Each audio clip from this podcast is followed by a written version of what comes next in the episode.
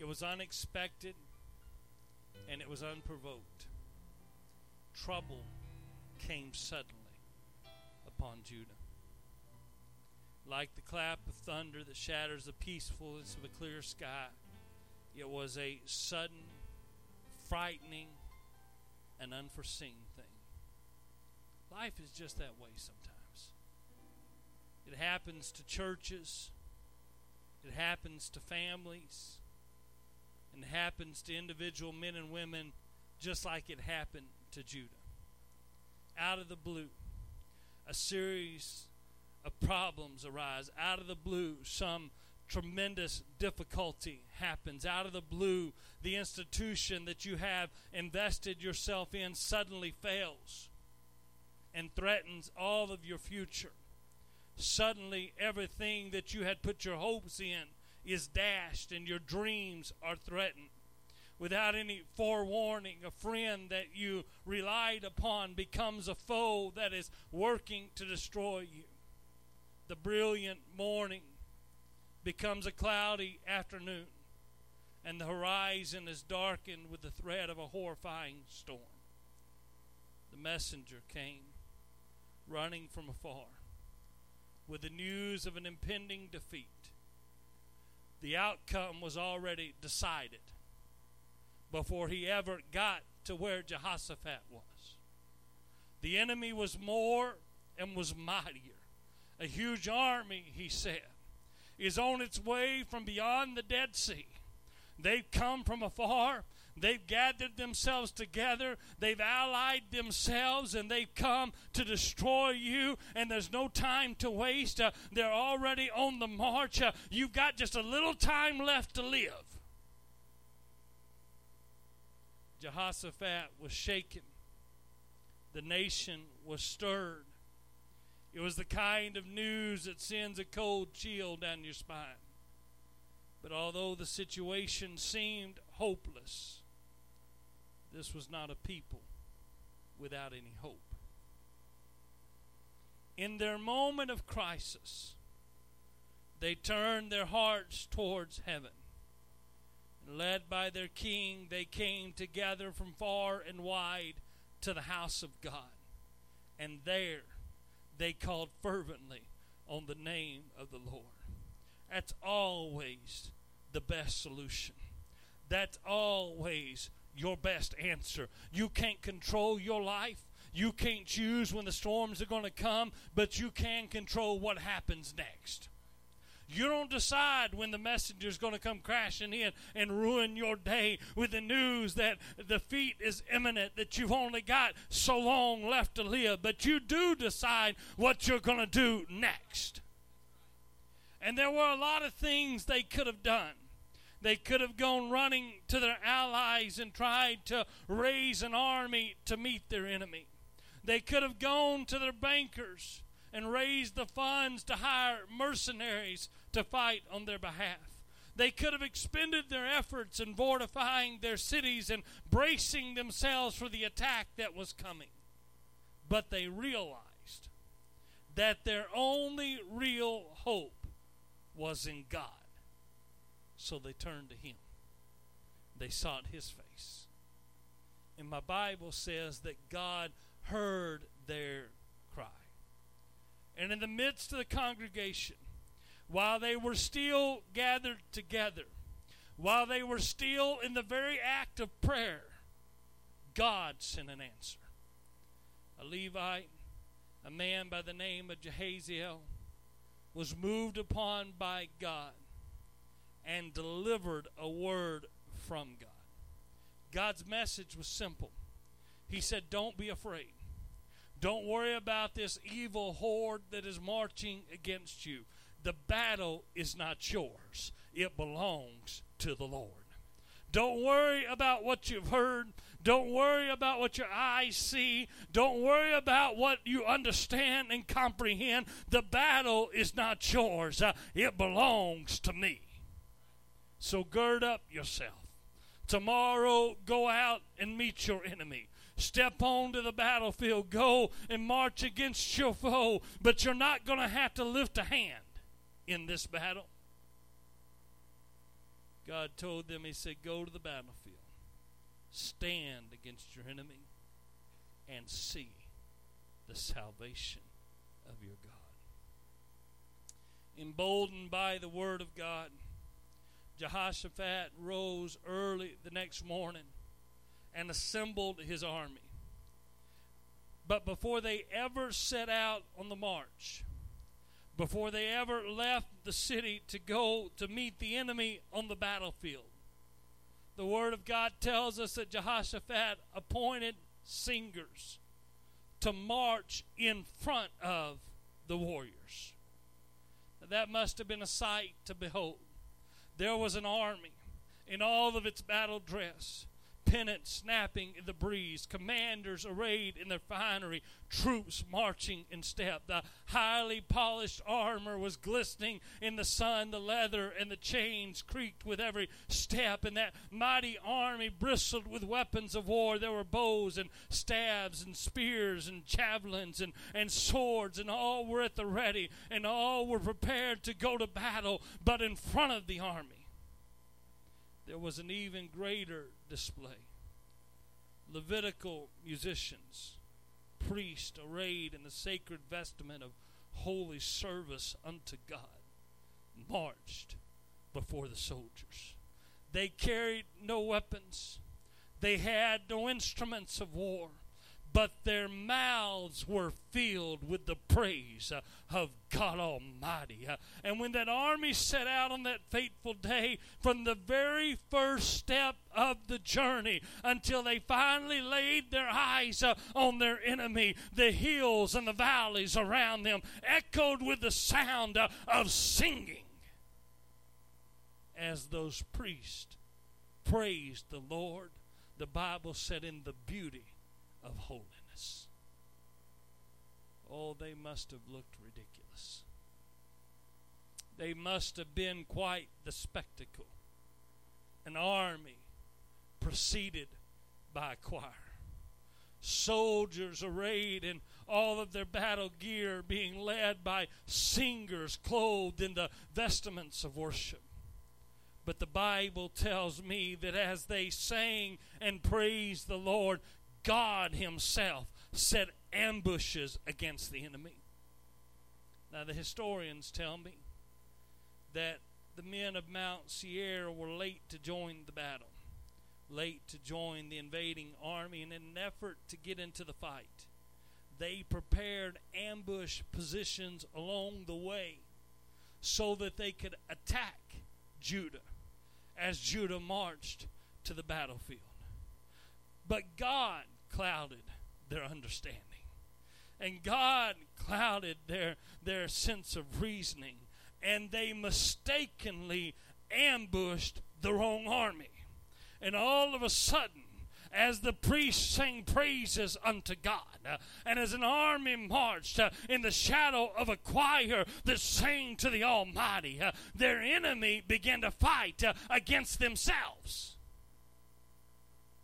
Bible tells us that when that army of Judah finally arrived at the battlefield, they topped the rise and looked down into the valley only to discover that the battle had already been fought, that the enemy had already slaughtered itself, and that valley where they expected to meet a foe of such magnitude that they could never hope to overcome was filled and littered with the dead and the dying of the enemy who thought that he would destroy the children of God.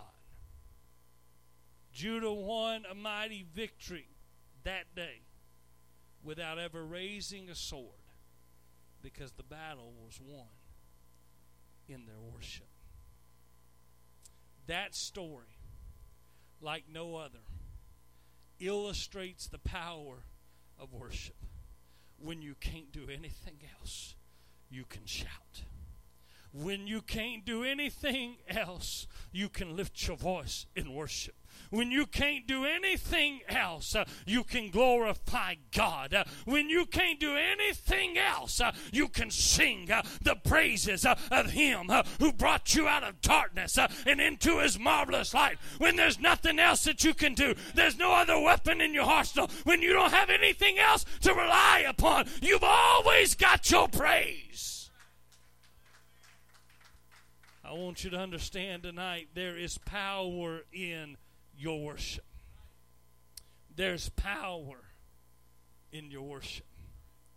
Now, Jehoshaphat's victory was won long after King David was dead. But David was no stranger to the power of worship.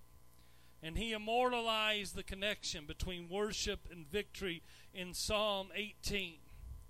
But he had that psalm repeated again. It appears twice in the Word of God. He had it repeated again at the end of his life in 2 Samuel 22:4, where David said, I will call upon the Lord who is worthy to be praised. So shall I be delivered, or so shall I be saved from my enemies.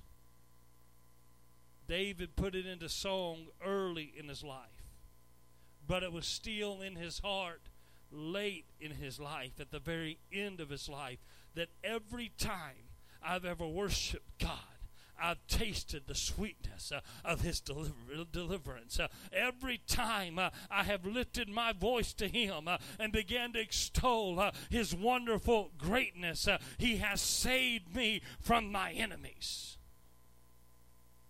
At the end of his life, David wanted to make sure.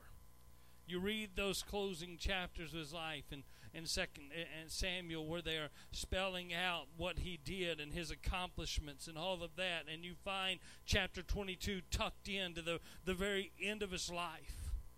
He quotes again Psalm 18. He wants those who come after him to know the Lord has been my rock.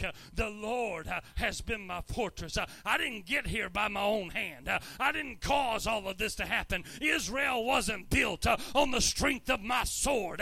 Israel was built on the glory of my God. He has been my deliverer. He wanted those that were going to come and the generations that would follow him to know that hard times are going to come. Trouble is going to take you by surprise. There's going to be a day when the messenger comes running to tell you the situation is hopeless. You might as well get ready. You just got a few days left to live. Amen. There's going to be those days when a sudden dark cloud is going to hide the brilliance of the sun. But when that happens, I want you to understand. Let me tell you what I would do in my distress, in my times of trouble. I will call upon the Lord who is worthy to be praised. So shall I be delivered. So shall I be saved from my enemies. There's so much in that word, so. I will call upon the Lord who is worthy to be praised. So shall I be saved from my enemies in the face of certain defeat. David said, I worshiped God, and He delivered me. When I stared a bear in the eyes, I worshiped the name of God, and He delivered me. When a lion threatened the flock, and fear rose up in my heart, I reminded myself of the greatness of my God, who is worthy to be praised. And guess what happened? He showed up, and He delivered me. When I stood in the shadow of a towering giant, and he looked at me, and he mocked me, and he laughed at me, I reminded myself of the glory of my God, who is worthy to be praised. Amen. I reminded myself of the glory of the God of the armies of Israel. And guess what happened? God showed up, and he fought my battle for me. Over and over and over again. Throughout the long and storied history of David's life, in the face of defeat, in the presence of his enemies, he'll prove it over and over again. I will call upon the Lord who is worthy to be praised. So shall I be saved from my enemies. I want you to understand something about worship tonight. Sometimes we approach worship as if it is something that God needs from us. Sometimes we approach worship as if God is some petulant king that will only bless us if we massage his ego. So we're guilty. Sometimes preachers and worship leaders try to harangue us into worship and amen, and tell us God needs our worship. Somehow, sometimes we get the idea that God's only going to work for us if we'll tell him just how good he is, and just how great he is, and just how mighty he is. Nothing could be further from the truth. God doesn't need your worship. The heavens echo with the worship of God. The angels cry 24/7, holy, holy, holy is the Lord God Almighty. Amen. All of creation declares the majesty of God. Amen. Everything that he made declares his goodness and his greatness. The angels in heaven round about his throne glorify him 24/7. They don't worship him because he needs to be worshiped. They worship him because he's worthy of worship. They don't worship him because it's something that he needs to massage his ego. They worship him because they can't stand in the presence of his glory without magnifying his name. They worship him because they can't look at him without beginning to praise him. Creation itself, the sun, the stars, the planets, everything in the far reaches of the universe declares the glory of God. They don't worship him because he needs it. They worship him by their very existence. They worship him because he created them. You've got to understand this about worship. Worship was never about what God needs. God doesn't command you to worship him because he needs you to worship him. The scripture isn't replete with admonishment after admonishment to praise the Lord, to magnify the Lord, to bless his holy name, because God needs your worship. God commanded you to worship him because you need to worship him. God commanded you to glorify his name because you need to worship him. Let me explain it. Worship causes you to stop and consider the greatness of God. Worship causes you to put everything else on pause for just a moment and reflect on the glory and the majesty of your God. There's something about worship that sharpens your sensitivity to the glory of God. It causes you to begin to see just how majestic he is, just how great he is, just how mighty he is when you begin to praise him. If you don't worship him, if you don't magnify him, if you stop praising him for his glory, if you stop reminding yourself of his mighty deeds, then you lose the perspective of how great your God really is. And worship is really about perspective. Really about sharpening your soul's vision so that it can see the greatness of God when you worship him, when you magnify him, when you say, I don't care what else is going on, you know what? The problem of tomorrow will be there tomorrow. What I'm going to face when I get home is still going to be there when I get home. The circumstance that seems so devastating in my life, that's not going to change in the next few moments. But I'm going to shift my perspective, and I'm going to get a glimpse of my God. And I'm just going to praise him for who he is. And I'm just going to magnify him for what he's done. And I'm just going to glorify him, amen, for his great and mighty works. When you worship him, you begin to shift the focus of your vision from your troubles and trials to the matchless ability of your God. When you begin to worship him, when you begin to praise him, when you begin to magnify his name, your faith is loosed to see God as he really is. That's what's at the heart of what David was saying. As I call upon the Lord, I am confronted with the fact that he is worthy to be praised. And the more I praise him, the more I recognize his worth, and the more I exalt him, and the more I remind myself of his majesty and his greatness, the more I realize just how worthy he is to be praised. So shall I be saved from my enemies. You see, early in his life, David discovered a powerful truth. Worship provokes faith. Worship instigates faith. That's the power of worship. That's the magnitude of what worship does. Worship stirs my heart.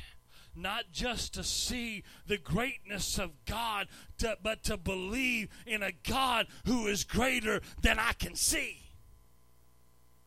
Worship provokes my faith, amen, to begin to expand its view of God. Worship arouses faith in my heart as I begin to consider the majesty of God. I begin to realize that his majesty has no end. When I think of his goodness, I begin to recognize that his goodness knows no boundaries. When I contemplate the mighty things that he can do, I begin to realize that there's nothing that he cannot do. When I begin to consider how far my God will go to preserve those who call on his name, I begin to realize that there is nothing that my God will not do for those who call on him. There's something about worship that invokes faith in my heart. There's something about worship that stirs up that gift of faith within me. You see, worship isn't about making God feel good about who God is.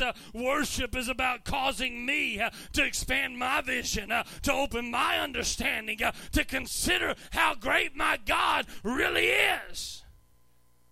Worship stirs up my faith. Let me ground it in the Word of God. Paul, in diagnosing the human condition, arrives at the conclusion that unbelief is, in the most basic sense, a failure to worship God. Romans chapter 1, verse 21. We've studied this a few Sunday mornings ago, probably 2 months ago, but I'm going to visit it again real quick. It says, because that, when they knew God, they glorified him not as God, neither were thankful, but became vain in their imaginations, and their foolish heart was darkened.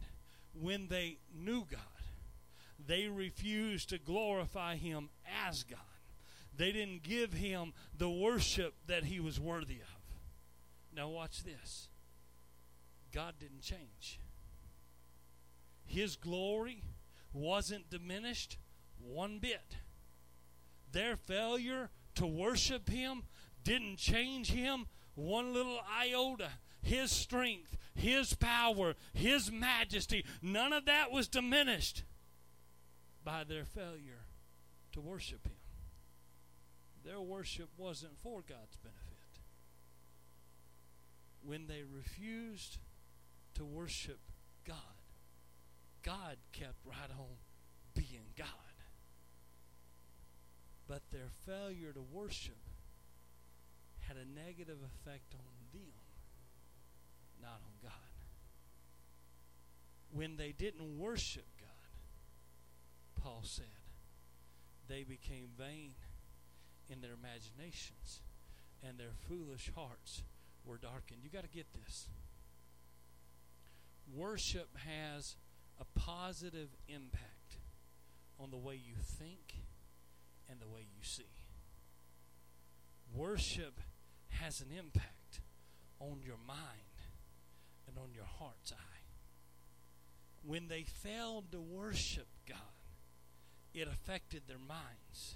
It affected the way they thought about their situation. And it caused their foolish hearts to be darkened. It affected the way they see things. That tells me that whenever you begin to worship God, it has a positive impact on the way you think and the way your heart sees. Amen. Some of you may feel like you're stumbling through the darkness. You may feel like you don't have any clear direction in your life. It may seem like everything is going wrong. You struggle with an answer. You've wrestled with a problem, but it seems like you're wrestling in vain.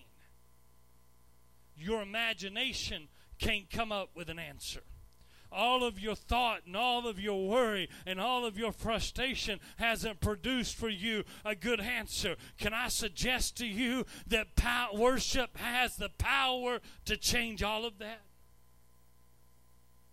When you begin to worship him, and when you begin to magnify him, and when you begin to lift him up, it gets your mind into the presence of God. It gets your mind off of your own vain solutions, off of your own vain imagination, and shifts your focus to the greatness of God. I want to tell somebody it's time to quit considering all the things that you can and cannot do. And it's time to pause for a minute and consider what he can do. It's time to pause for a minute and think about what God has already done in your life. Because if you begin to praise him for what he's already done, amen, it'll stir up faith. It'll stir up something in your heart that begins to believe, amen, that he can do again what he's done before. Amen, that he can do greater than he's ever done before. Amen, that eye hath not seen and ear hath not heard, and it's never entered the heart of man what God will do for those who love him, who serve him, who walk with him, who worship. You begin to worship him, faith grows, and you turn loose the power of God in your situation. As long as your mind is fixated on the limitations of your circumstance, as long as you are captivated by your abilities and inabilities, the situation is never going to change. But when you begin to worship him, when you begin to consider his abilities, when you begin to consider what he is capable of doing, when you just begin to reflect on what he's already done in your life, when your soul begins to sing, nothing is impossible with God. Faith is turned loose. And faith, my friend, can move mountains. Now let me see if I can wrap it up. Faith is, according to the writer of Hebrews, the substance of things hoped for and the evidence of things not seen. Faith has vision, and that vision is not limited to what we've seen with our natural eyes. Faith operates in the realm of hope. it operates in the realm of things that have not yet been seen. Not things that haven't been seen. Things that haven't yet been seen. Things that stand somewhere in the grand expectation of my faith that are going to come to pass somewhere along the way. Things I haven't seen yet, but I can extend my faith to believe that God can do. That's where faith operates. Faith isn't bound by the natural limitations that bind us. Faith isn't defined by what the doctor says. Faith believes for a miracle. Faith isn't defined by possibility and impossibility. Faith just believes that God can. Faith isn't hindered by our view of reality, by what we can see and touch and taste and comprehend in our mind. Faith believes in what it has not yet seen. Here's the key to faith. Faith sees what it looks for. Faith sees what it yearns for. And worship causes you to look for the glory of God. Worship causes you to transcend the reality that you're living in and look for the majesty that inhabits heaven. Worship causes you to push beyond the black and white and what you can understand and what your senses are telling you, and to reach for that which is beyond your comprehension, that which you could never even begin to think or imagine. Worship compels you to consider the greatness of God. Worship causes you to begin to... There are things we'll never understand what the word means when it says nothing is impossible with God. You see, we define that in the realm of our carnal, finite understanding. But worship compels you past where you live into that universe where God is. And your idea of what that means begins to expand and it begins to grow as you begin to see God, as you begin to catch a glimpse of Him, as you begin to imagine His glory and His majesty. All of a sudden, what He can do begins to grow in your mind and in your heart. And all of a sudden, as we worship God in the splendor of His glory, faith sees what it is looking for, and our soul leaps with expectation that God can do for us what we cannot do for ourselves, that God can move in the middle of our impossible situation, that He can open the door that no man can open, that He can make a way where there seemed to be no way. Worship enables us to encounter the presence and the power of God. I got a simple message for you tonight. If you need a miracle, worship Him. If you need deliverance, worship Him. If you're walking through a valley, worship Him. If you find yourself facing an enemy that is greater than you are, can I suggest that you might ought to worship Him, because worship will change the landscape of your life. Worship will cause such a transformation in your heart that it'll be as if you stepped from a dark room into the brightness of the noonday sun when you behold the glory and the majesty of God. When you worship Him, let your heart imagine what God can do for you. Worship lets your heart clearly see that He is far and away greater than anything that we could ever think or imagine, that He he that is for us is greater than he that is against us. Let me tell you, worshiplessness. When you learn to live a life without praise, when you learn to live a life without worship, when you get caught up in the mundane day-to-day living, amen, and you begin to push praise and worship into some corner of your life, amen, where you only pour it out for a few minutes on Sunday morning and a few minutes on Wednesday night, you begin to let your circumstances define your reality, and you begin to let the world around you define for you what your God can and cannot do. But worship has a way of blowing all that wide open. Worship has a way of pushing you into the majesty and the glory of God. And when you begin to praise him and you begin to worship him and you begin to magnify him, all of a sudden at the midnight hour, the jail begins to shake. The doors swing open. What was impossible with man becomes possible with God when you worship.